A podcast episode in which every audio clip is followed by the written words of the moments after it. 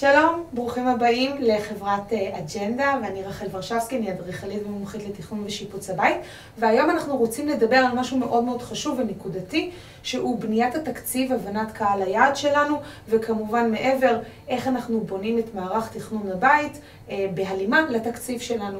אז שלושה פרמטרים חשובים שאנחנו רוצים לדעת, זה בניית התקציב, מה אנחנו רוצים מהתקציב שלנו וכמה אנחנו הולכים להשקיע, ואיך אנחנו מחלקים את זה בצורה הטובה ביותר.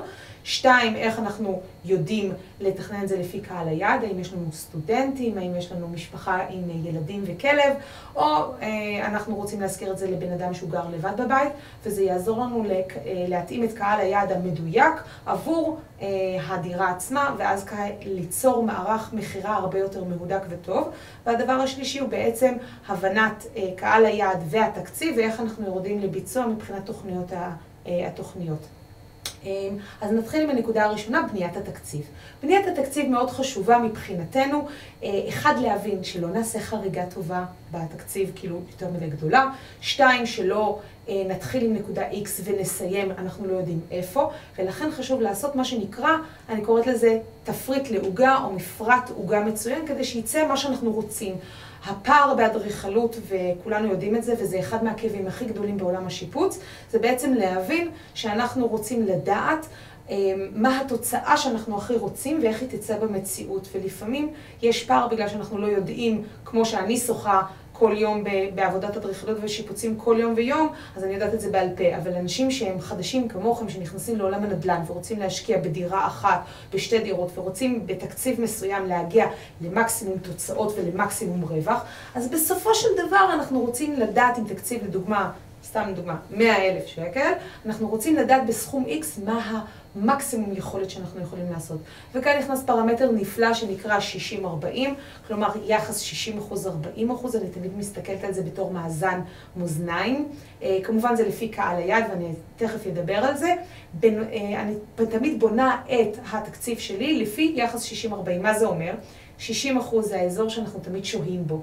מי קהל היעד שלי? בוא נגיד לדוגמה, סטודנט נחמד מבאר שבע, סטודנט נחמד מבאר שבע לרוב עובד, לפי סטטיסטיקה שאני, ומחקרים שאני עבדתי בבאר שבע ודיברתי עם הרבה סטודנטים נחמדים לרפואה, לפסיכולוגיה ומדעי החברה, הם הרבה שוכנים או בחדר העבודה שלהם, כלומר בחדר שלהם שזה המיטה, האזור של העבודה והארון, שם הם שוכנים רוב הזמן, הם שוכנים 60% מהזמן, ו-40% מהזמן זה איפשהו באמבטיה, שירותים, מטבח וסלון, אם יש. לפעמים אין את זה בדירות אה, להשכרה לסטודנטים.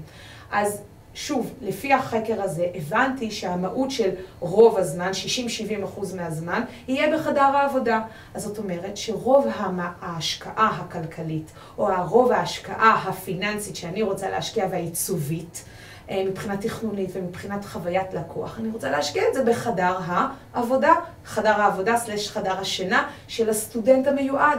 מה הוא צריך שם לדוגמה, סתם לסבר את האוזן, אנחנו רוצים לרכך לו את האווירה, אנחנו רוצים, רוצים לשים לו פרקט לאורך כל החדר, 12 מטר מרובע למשל החדר, אנחנו רוצים לפנק אותו בפרקט. אנחנו רוצים שיהיה לו דלת אה, אקוסטית נפלאה, שהדלת תהיה נעימה ונחמדה, ברגע שהוא סוגר את הדלת יהיה לו שקט להתרכז ולהשיג את מקסימום התוצאות באוניברסיטה. זה חשוב, זה מוכר, זה חשוב גם לכם וגם עבור הסטודנט, זה מה שנקרא ווין ווין. אה, שלוש, לדוגמה, הייתי משקיעה בשולחן מפנק, שולחן מפנק שהוא עמדה רחבת ידיים של איזה מטר שישים, עם עמדה למחשב, אולי הוא חובב לפטופים ואייפדים וכל המערך הטכנולוגי, אולי הוא צריך למטה איזו השקעה קטנה של חשמלאי, ייעוץ נקודתי, אמ, כמה שקעים הוא צריך, כמה מערכות אה, למשל של אה, אה, טלפון, אינטרנט, מאוד חשוב בימים שלנו. האם הוא צריך עוד איזה נקודה לטלוויזיה, כי הוא אוהב לצפות בסוף, שהוא, בסוף הערב שהוא מבלה עם החברה מהאוניברסיטה, הם רוצים לראות טלוויזיה. פרמטרים קטנים בהשקעה קטנה ואת מקסימום האנרגיה אני משקיעה בחדר שלו. זה לדוגמה לדירת סטודנט. בואו ניקח דוגמה נוספת. דוגמה נחמדה למשל תהיה זוג נחמד עם, אה, בוא נגיד, שני ילדים וכלב. סביר להניח שיחס 60-40 יהיה להם לטובת פינת האוכל, פינת המשחקים והסלון והמטבח. זאת אומרת, שלושת הפרמטרים האלה לחוויה משפחתית, לאנשים שאוהבים לשחק הרבה, והילדים בממוצע מגיל שנתיים עד גיל שבע, כנראה ירצו הרבה יותר לשחק בחלק הזה. אז בסופו של דבר, מבחינת התקציב, אנחנו יכולים להבין שאנחנו יכולים להשקיע הרבה יותר במטבח עבור המשפחה, פינת האוכל, עם מפנק שאפשר גם לשבת בו, גם לאכול בו, גם לשחק בו, גם לעשות מגוון פעילויות שבסופו של דבר יעזרו לכם או להשכיר את הדירה, או למכור את הדירה. או זה או זה, בסופו של דבר המטרה היא ווין ווין עבורכם. אז בסופו של דבר, לסכם את הפרק הזה, אנחנו יכולים להבין, אה, לסכם את החלק הזה בפרק הזה, זה בעצם להבין שיחס 60-40 זה יחס מנצח, להבין מה הלקוח רוצה, מה קהל היעד שלכם, אה, ואיך אתם יכולים בסופו של דבר להשקיע הרבה יותר במקום הנכון. להשקיע במקום הנכון זה אומר לדבר ללקוח שלכם מה הצורך האמיתי שלו, ובכך לסגור את העסקה בצורה מהירה יותר, טובה יותר, קלה יותר, מהירה יותר. אמ, אלה הפרמטרים ש, שדיברנו עליהם בחלק הזה.